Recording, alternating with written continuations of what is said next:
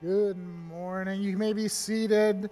My name's Kyle. Uh, it's my privilege to serve as the pastor here at Emmanuel Church, and uh, I get to lead us in opening up our Bibles and studying God's Word. Uh, but before we do that, I'd love for us to just uh, take an opportunity to pray. One thing uh, you know, it's just been pressing on my mind and my heart, especially, is uh, there's a lot of people in our congregation who are sick right now. And so just want to pray for them and pray over our community as well. So would you join me in praying? Heavenly Father, uh, Lord, we just lift up all those uh, from our church who are sick. Lord, we know uh, a lot of people have been exposed to COVID and have other things going on medically. And Lord, that there, we recognize that there's a lot of people uh, who are not able to be here uh, whether it's at this service or the next, Lord, because of health things. And Lord, we just pray for your healing hand to be upon them. God, we thank you for uh, the wonderful thing of being able to stream our services online so people can watch from home. And Lord, we just pray that that would be uh, something that you would use to encourage and bless those people who are stuck at home sick and can't be here worshiping with us. Lord, we pray for our community as we have face ongoing health crises and as we uh, face the, the turmoil that we face because of all the, the difference of how people want to see things resolved, and Lord, the tension and, and frustration that lies there. God, we just pray for your healing hand to be on our community, on our province, on our nation, on the world. We pray for especially gentle hearts for those who are people who follow you uh, to act out of love and kindness towards others in this uh, challenging time of life. And Lord God, we pray that we would glorify you in this. Lord, as we consider these things, we are thankful that you are a God who, who speaks to us. And so now, as we open up your word, God, I pray that we would really come to recognize how much you love us, how good of a God you are, how you have designed us and our world to to find rest and peace in you. And so, Lord, now as we open up your word, I pray that you would just speak to us. Would we hear you? Would we uh, receive more of your presence, more of your hope, more of your peace in each and every one of our lives? And Lord, would that uh, become an overflow so that as we go out into our community this week, we would just ooze with your presence and your peace. And Lord, would that be infectious and contagious within our community? And would more and more people come to know you because of what you are doing in our lives here because of your word today? So, Lord, we give over this time to you and we ask for you to move in Jesus' name. Amen. Now, as we uh, begin this morning, you can open your Bible to Matthew chapter 12. But as you're turning there, uh, I want to see how many people remember blue laws or Sunday laws in our country. Depending on your age, you might remember when there were certain laws in our country and in different places around the world where there were bans on doing certain activities on certain days of the week. And in particular, in Canada, it was most often happening on Sunday. And these laws, which became affectionately known as Sunday laws in Canada, were designed to encourage people to go to church and to participate in faith life. For instance, I've got a picture of uh, so the Sunday Laws of Ontario. Now, this document was created in 1911 to encourage people in Ontario to go to church because what was happening is people weren't starting to not necessarily participate as well as they used to be. And so they actually mandated that there were certain things you could not do on a Sunday. And you'll see that if you could read it, I know it's difficult to read because it's so small. You'll see there were categories for labor and business and games and races and sporting events. There was things that you could do uh, for advertising or for uh, participating in hobbies and recreational activities. You couldn't work on a farm on a Sunday in Ontario in the early 1900s. You couldn't fix a car. You couldn't sell liquor or newspapers, and you couldn't gamble or go fishing.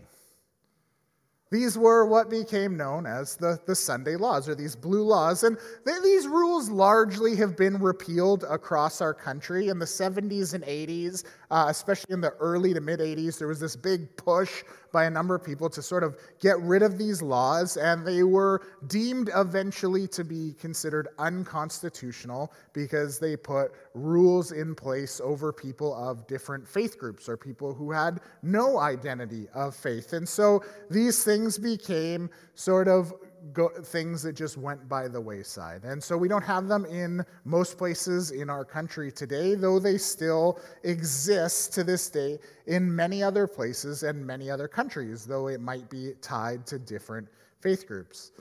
The reason I bring this up is because this is something that shouldn't seem so foreign to us because it happened in our culture, but it's been happening for a really, really long time. And we're going to actually be talking today about one of the very first blue laws that took place in the Jewish tradition.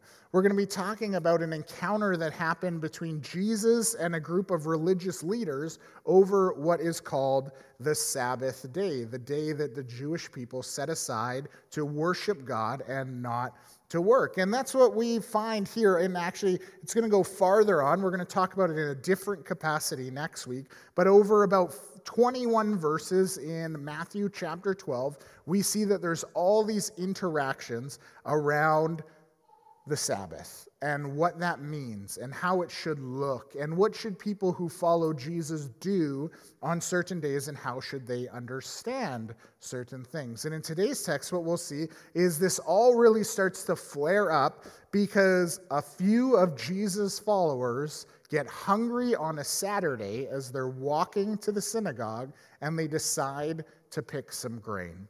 And so if you got your Bible, join me in Matthew chapter 12, verses 1 to 8. We read this. At that time, so Jesus has just finished uh, talking to a bunch of people all about what he's doing, and he goes out because it's the Sabbath and says, At that time, Jesus went through the grain fields on the Sabbath.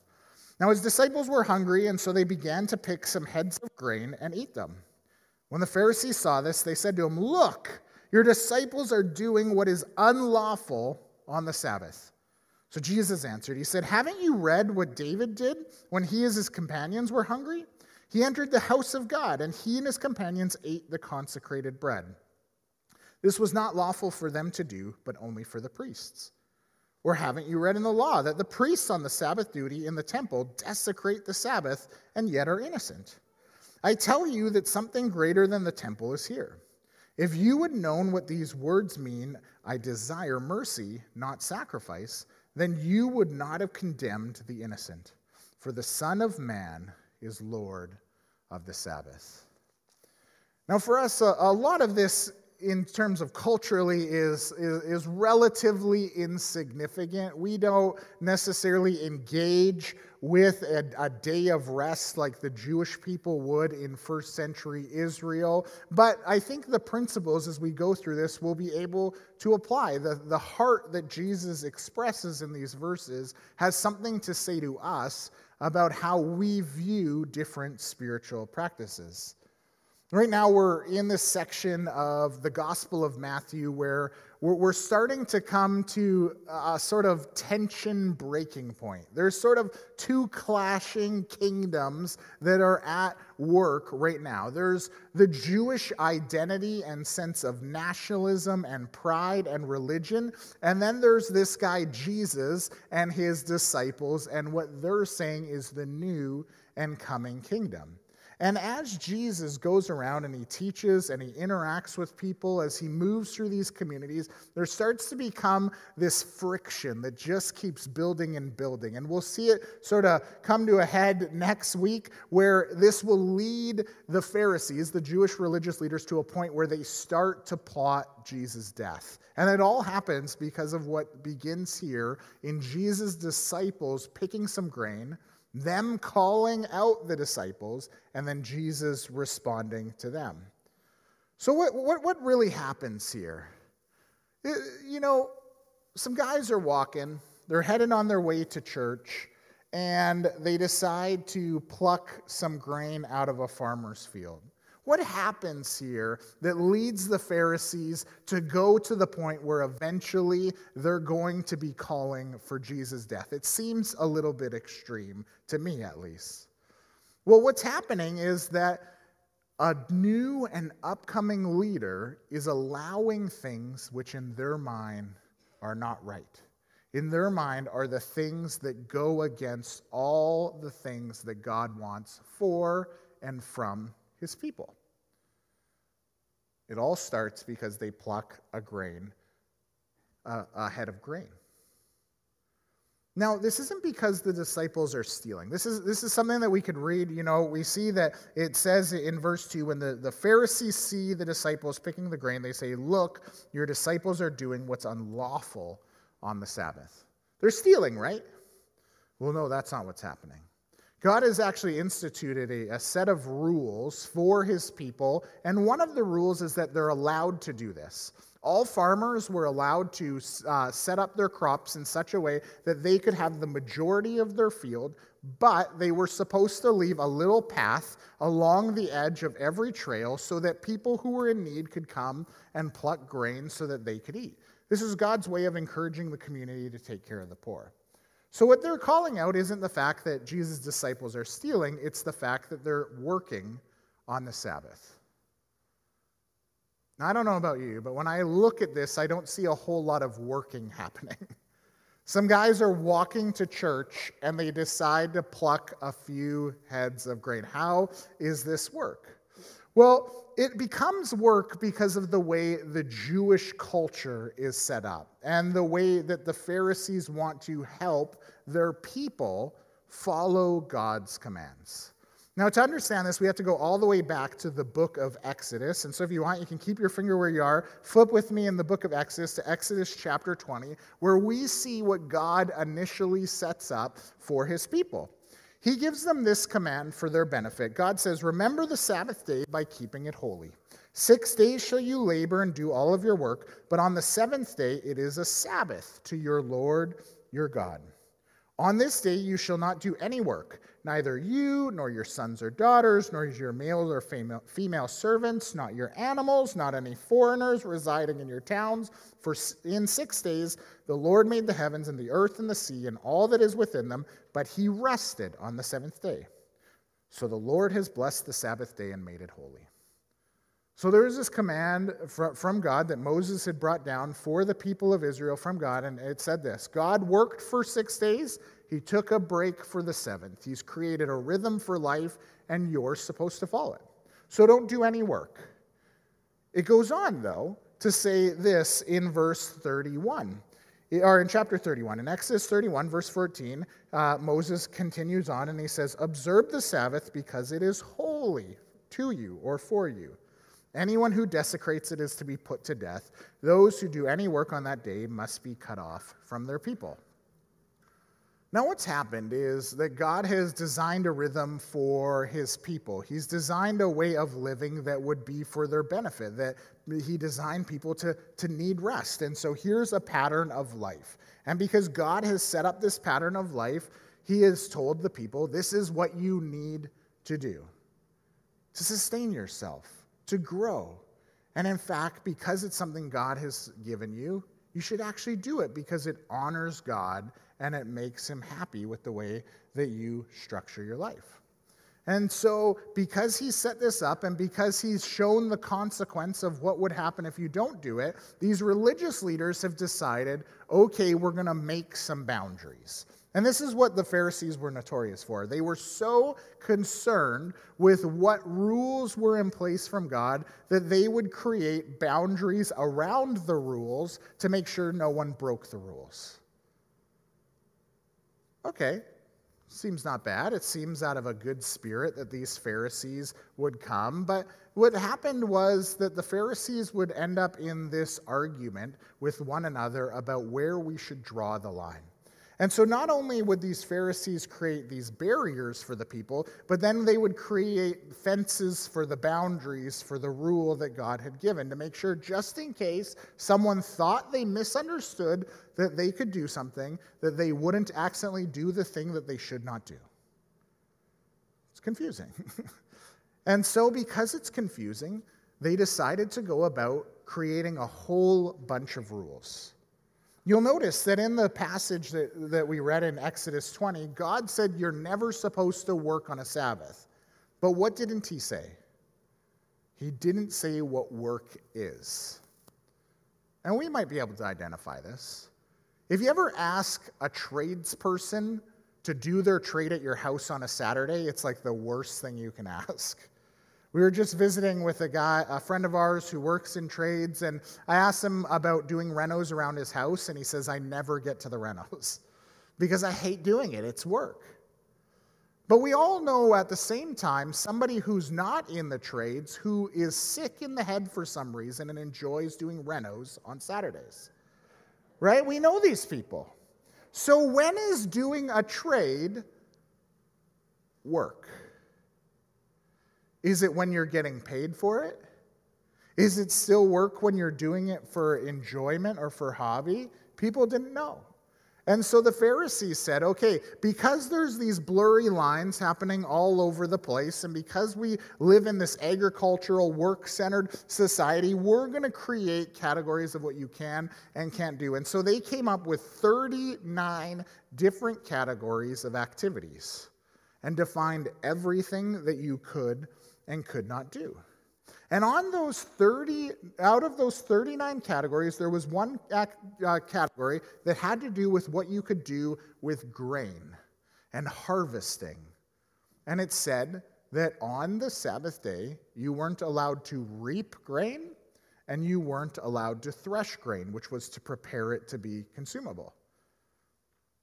Well, as Jesus' disciples walked along the field, they picked a head of grain. So they reaped. Then what they would have done is taken that head of grain and they would have rubbed it in their hand to get off the tough exterior that you could not eat. So what are they doing? They're threshing the grain. And then they popped it in their mouth and began to eat. Now, to us, this, this, seems so insignificant and like such a far reach, but in their culture, where keeping the Sabbath was so important because it would mean that you deserve to be excommunicated if you broke it, or possibly deserve death if they felt like you desecrated it, what the disciples did was they flirted with the very line that God had given. And so they call out Jesus' disciples. Now, Jesus has a response to this, as Jesus often does. Jesus looks at what his disciples are doing. He looks at these Pharisees who he's walking alongside of, and he begins to explain what the Sabbath is really all about. And he does this by giving a couple of illustrations and then by teaching the Pharisees by quoting some scripture.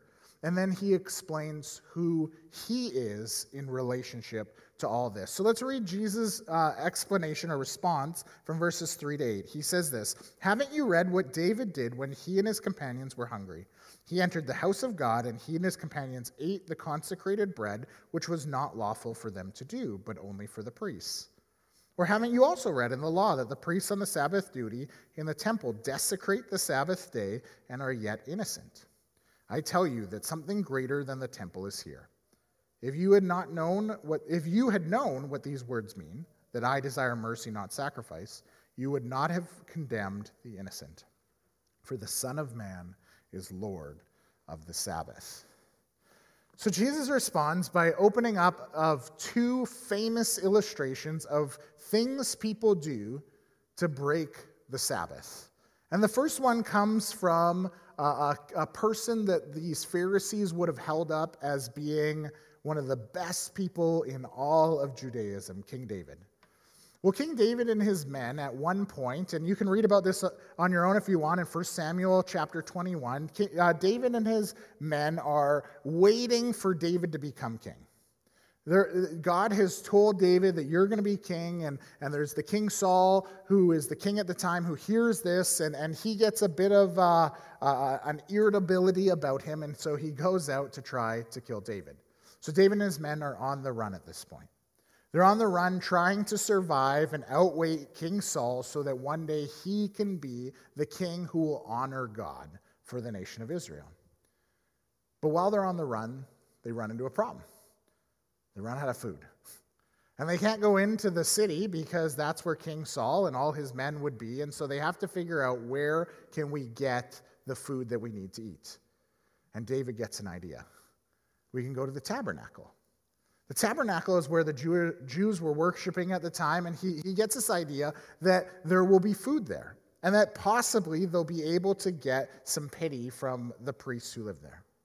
Well, when they arrive, they go up to the priest, this guy named Abimelech, and they say, Hey, do you have any food for us to eat? And Abimelech, he, he looks around and he recognizes that the only food to eat is this bread. And this bread is called the bread of the presence. And this bread is 12 loaves of bread, which have been baked with especially fine ingredients, placed on a golden table where they're to reside for the week to honor God and his provision. And Abimelech looks around and he says, There's nothing here eh, for you to eat except for this bread. But there's a problem. This bread, after God has designed all what it's supposed to be done for the offering, is only supposed to be eaten by the prophets or by the priests. So when David asks, he asks for what's unlawful. When Abimelech looks at what's on the table, he sees something that's unlawful for him to do. Yet when Abimelech takes the bread and gives it to David and his men, God doesn't do anything. This is kind of a, a stirring the pot thing.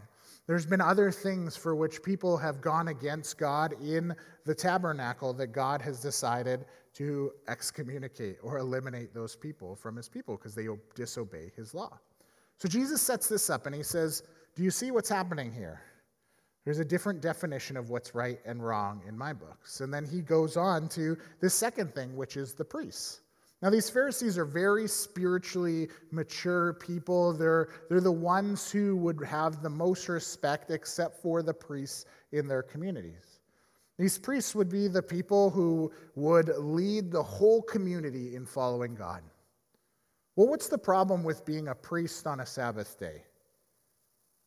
You got to go to work. You got to go to work.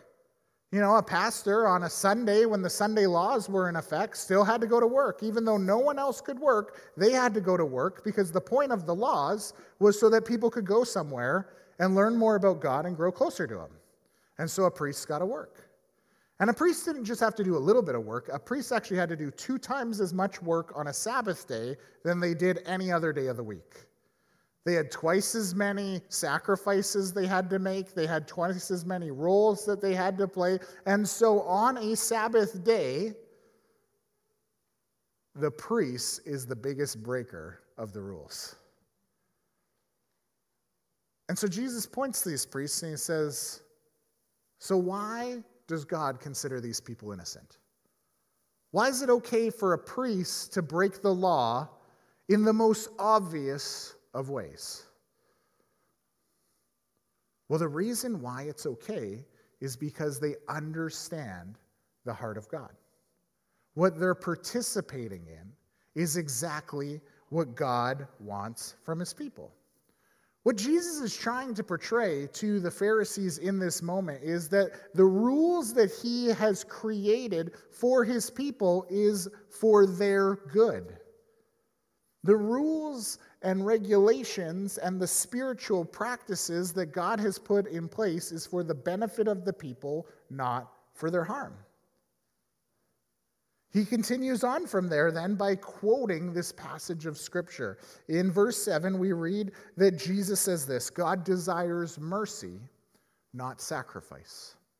And this is a quote out of the book of Hosea. And in Hosea chapter 6 6, we, we read that God speaks to people and tells them that he wants them to understand his heart of mercy, and he doesn't want this random sacrifice that's just guilt ridden and begrudging, and he wants people to engage with his heart. And that's what God's heart is. And this isn't the first time that we see this in the book of Matthew where Jesus quotes this to the Pharisees, and it's not going to be the last time that we see him engage with this same sort of thing.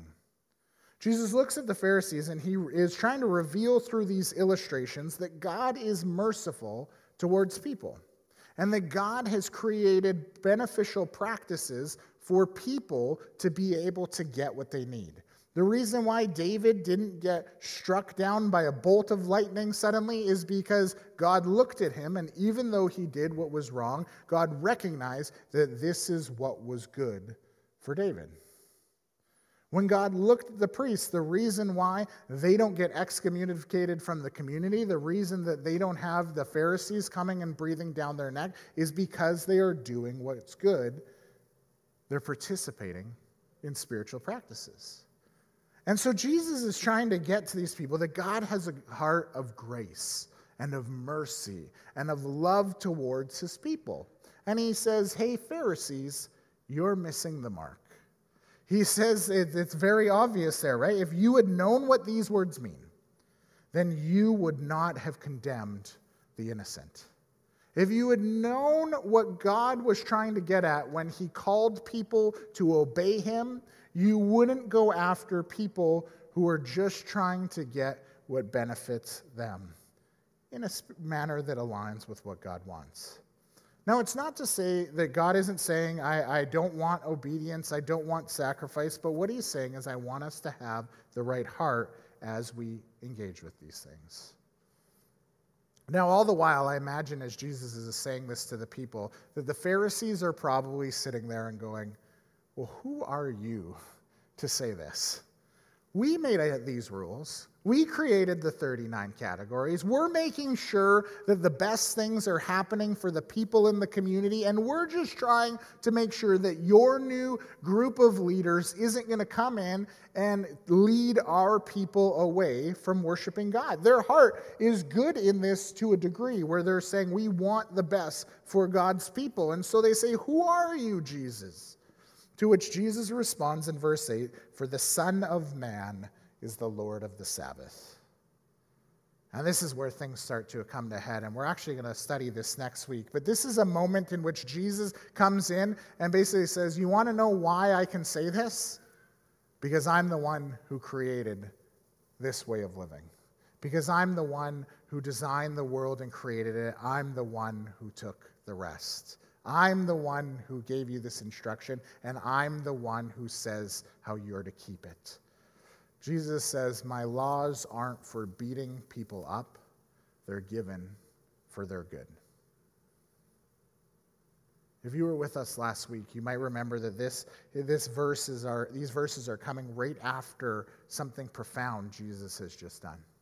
Jesus has just gone through talking about people's different responses towards him and what the benefit is in following him.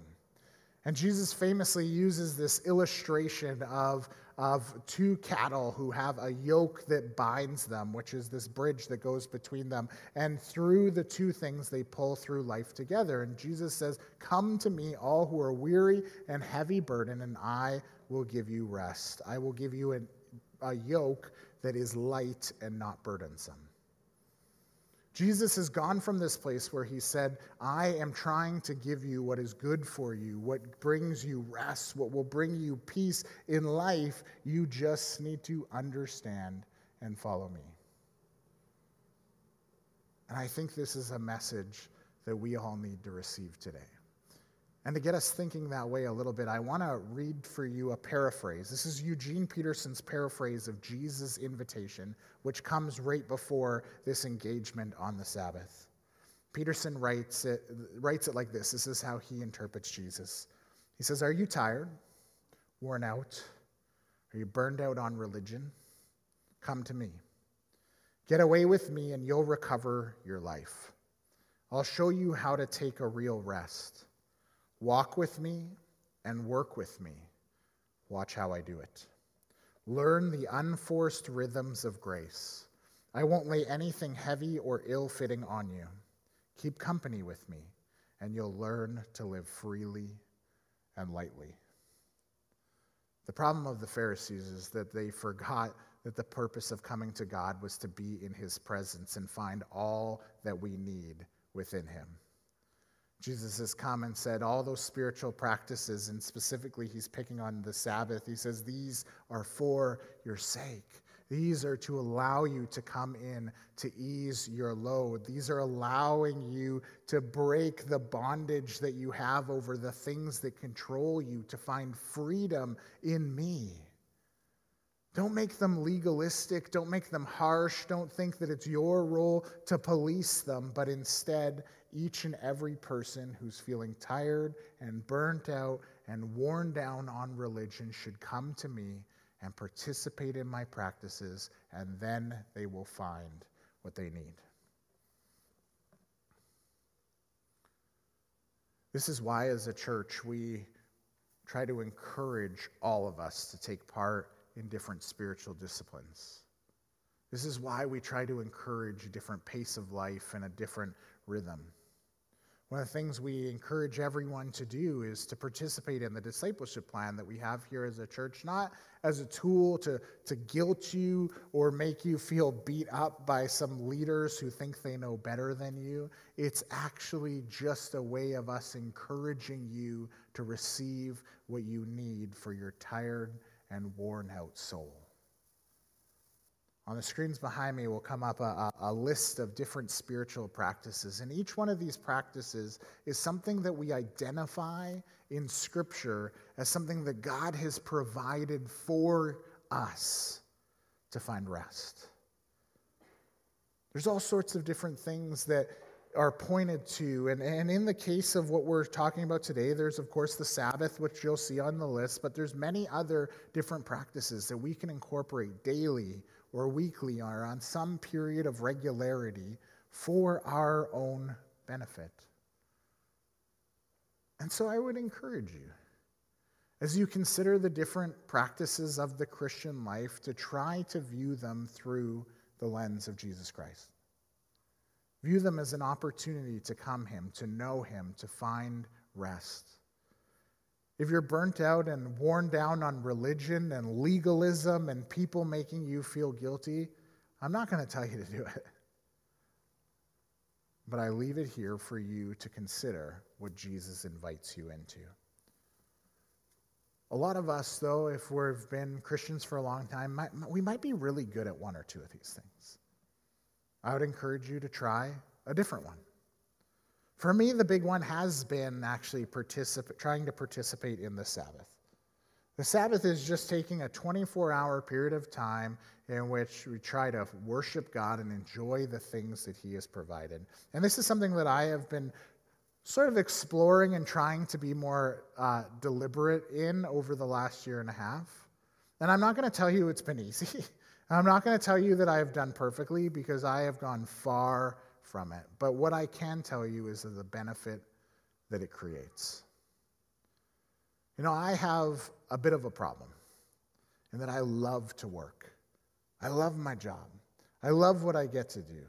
And so it's really easy for me to allow the, the tyranny of the urgent and the pressing matters and the joy of what I get to do in my work take over my life. I also sometimes have a problem in that I can think of myself as a little bit more of a hero than I really am. And I can take on a lot and think, oh, people need me. I need to get involved in this, that, and the other thing. And the problem is, is I've lived my life in that way, is that I have come to a place when I started exploring the Sabbath where I came to a recognition that it was just taking me out. It comes to a place where you just can't sustain the pace where things start to feel dry and worn out, where things start to become belabored and you just start to burn out. Your spiritual life loses vitality. Your family life loses its richness. And you can come to this place where you just think, how am I going to go another day? Well, the reason I came to that place was because I had ignored the rhythms that God had given out of His good grace. And as I have been working on and failing repeatedly, I keep learning this lesson. But I'll tell you, the amazing thing is that whenever I am diligent in taking part in having an intentional Sabbath, a day where I don't do the work of the church, where I don't do the work of the errands and chores of life, where I just try to connect with God and enjoy the things He's given me, like my family and the beautiful creation that surrounds us. When, when I take a day to enjoy good food and rest. And those are the days where suddenly my spirit's changed. Suddenly, I have a, an increased sensitivity to who God is and what He's doing in the world. Suddenly, I have a, a renewed sense of joy and hope in the things that I do. Suddenly, family life gets better, work life gets better. All of these things grow. It's almost as if this is what God designed me to do. I have to remind myself. The participation in a new way of living with the person of Jesus isn't so that you will feel guilty or beat down. It's not to tie you to something that's meant to make you feel a slave. Jesus has simply come. He said, Here's some practices that I think would be good for your burnt out and weary soul. And in doing them, you will find me and you will find rest. Let's pray. Heavenly Father, we thank you for today. We thank you for the hope that we can find in you. We can we thank you for the fact that you love us so much that you would create rhythms and patterns and practices for our life. God, I thank you that you care enough to, to, to, to, straighten out the Pharisees and by extension us to knowing that it's about grace, not legalism, and how we should approach these different things. God, I thank you that you have created even a way for us to come to know it, you and your presence. Jesus, we thank you for the sacrifice that you made on the cross, that you died for our sins so that we could have this new life in you if we choose to follow in your way. God, I pray for everyone here who feels burnt out, anxious, and heavy burdened. God, I pray that everyone would find something. Holy Spirit, would you drill into them the next thing that they need to practice in their life to find rest in you?